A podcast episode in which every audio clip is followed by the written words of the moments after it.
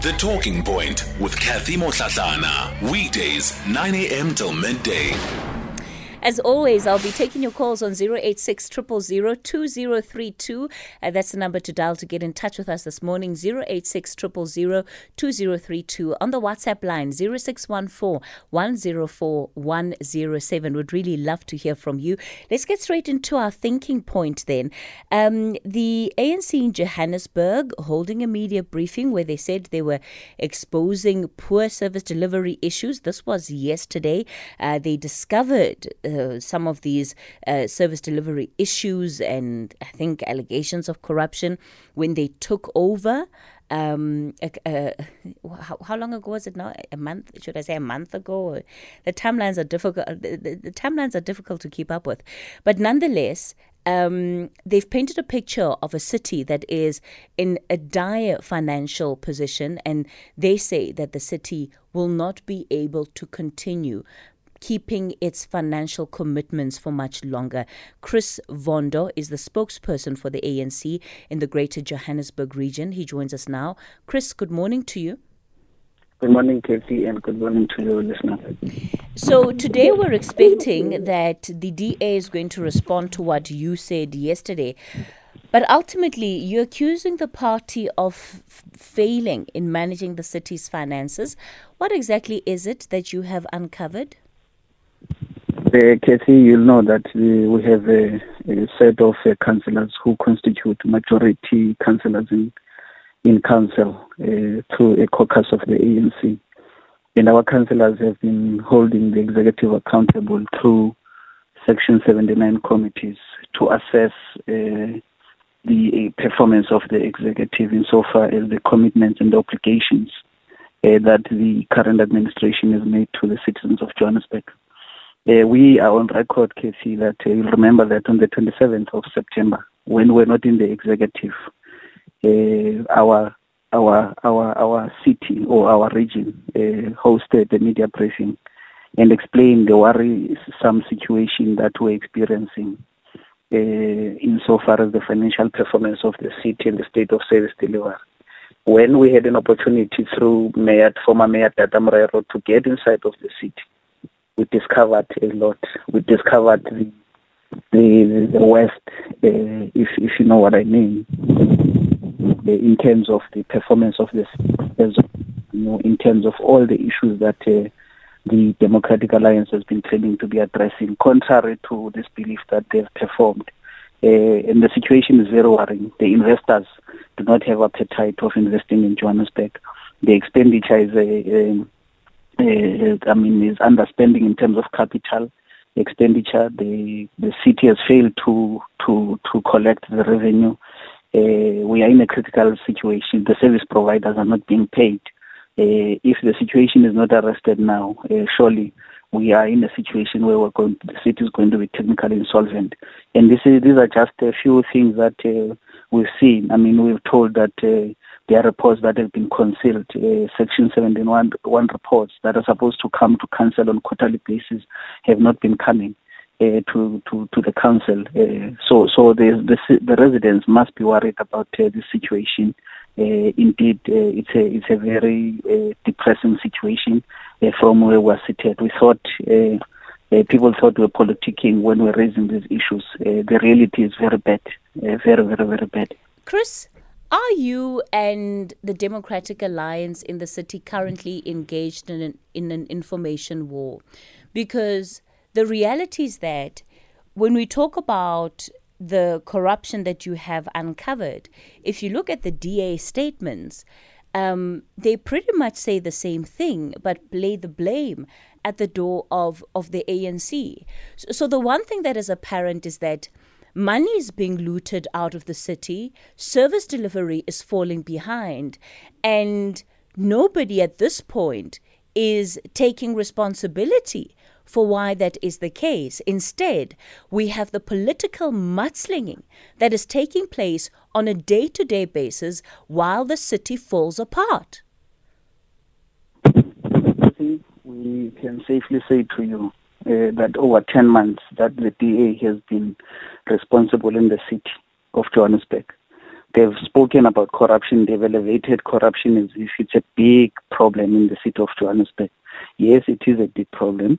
However, they, ref- they were not able to protect the revenue. They were not able to protect the supply chain because that's the that's the first uh, line of defense in terms of uh, your responsibility in the objects of local government as enshrined in the constitution.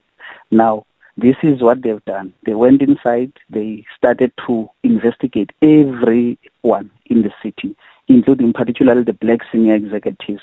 They did not come back when the investigations were concluded. They they did not come back. I mean, there are many senior executives currently who are sitting at home who have been cleared uh, through the investigation. They sanctioned themselves.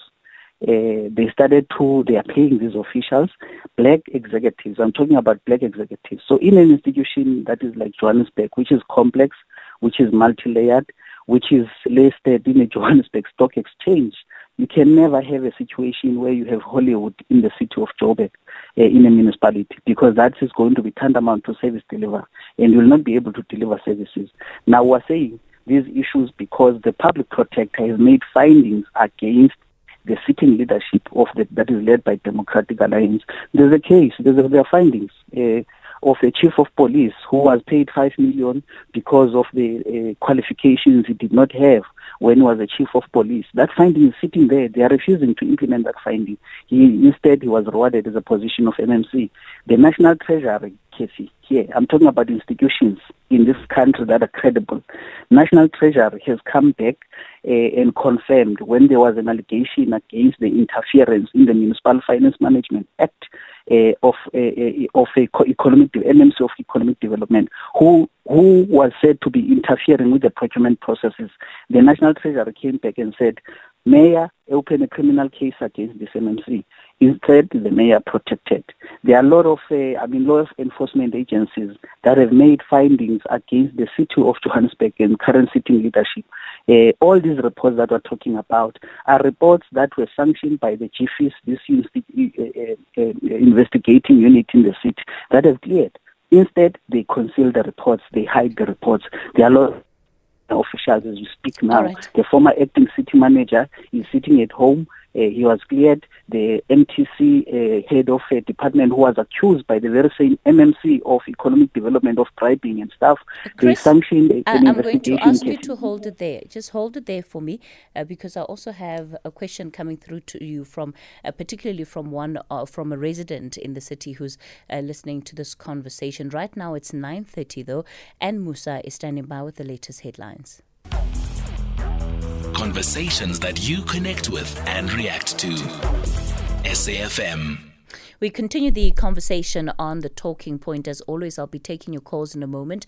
Uh, 086 2032. That's the number to dial. Of course, uh, you're more than welcome to raise any issues that uh, you want to, including those that I've put on the agenda. On the WhatsApp line, 0614 104 107. We continue our conversation with Chris Vondo, the spokesperson for the ANC in the Greater Johannesburg region. It's over the allegation allegations that they're now making against the DA around corruption and maladministration, uh, basically in the city of Johannesburg.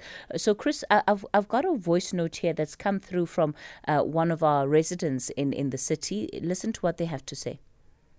Hi, Kathy. I just want to know from Chris Vondo. Uh, that since his time uh, in Joburg as an MMC, a lot of entities in the city of Joburg are surviving on overdraft. It's a known fact. So, what's different now? Because currently the ANC is blocking the DA from getting an overdraft or a loan. The entities have been surviving on the very same thing. So, what's new? I mean, they are going on discovering things for just ruling for a month. No, man. It's a Joburg citizen here. Uh, thank you, Joburg citizen, for that voice note. Uh, Chris? Uh, Katie, the, the, thanks for the for the for the, for the uh, question. Uh, the the city of Joburg has never been in this position. It's unprecedented. For the first time, that service providers are not going to be paid. The current what, what do you mean they're not going to be paid? They're not going to be paid. There's no money to pay them. They are not paid as we speak. Uh, go to the documents. I'm talking about the cash position of the city. I mean, the revenue performance as we speak, uh, Casey, uh, uh, the revenue performance against the budget that has been there has been decreased. The assumptions of the budget of the city, you can't pay service providers when you do not have. You are, you are close to technically insolvent. Uh, and and we, we're saying this thing because there's cl- close to uh, 3.8 billion of the cash balance that uh, in 2022 uh, uh, was unspent, and there are grants that were not spent. The city, at this point in time, in terms of its revenue, require a lot of money. It requires close to 4.3 billion. As we speak, there's a problem of collection of that revenue because then you can't then meet your obligations and pay. And that is why we're calling for national treasury. Uh, so, so that's the point that we're raising. The issue of overdrafts, we are the one that have raised it. It was there in 2016, uh, 2016 around the city power the 8 billion issue. Remember 2019 when you came back, we had to fight that overdraft and go to 3 billion to 3 billion. As we speak, this thing is now sitting at 8 billion, and there are a lot of problems around uh, city power. And these are issues that uh, we continue to raise, and we're not going to sit back and, and, and, and, and keep quiet uh, and not uh, raise these issues because the, this city is the city of, uh, uh, of all the residents of Johannesburg, and we have an obligation as the elected party to raise these issues about, and these are facts. These are not just things that were we're playing uh, any uh, games here. Go right. to the documents uh, and, and interrogate the documents of the of the city. The debt right, levels. Chris? I mean, the investors, Casey, are not do not have appetite. Chris, let's leave it there for this morning. Um, I know I can see just on one of my screens on TV, I think it's ENCA that's taking that briefing by um, Mayor Mpho Phalatse, who says that they will be holding a briefing in the next couple of days, giving a breakdown of the state of the financial affairs of the city. Yeah, so to be continued, I guess, is the appropriate thing to say because there really is no end in sight to this back and forth and uh, that is taking place between the ANC and the DA.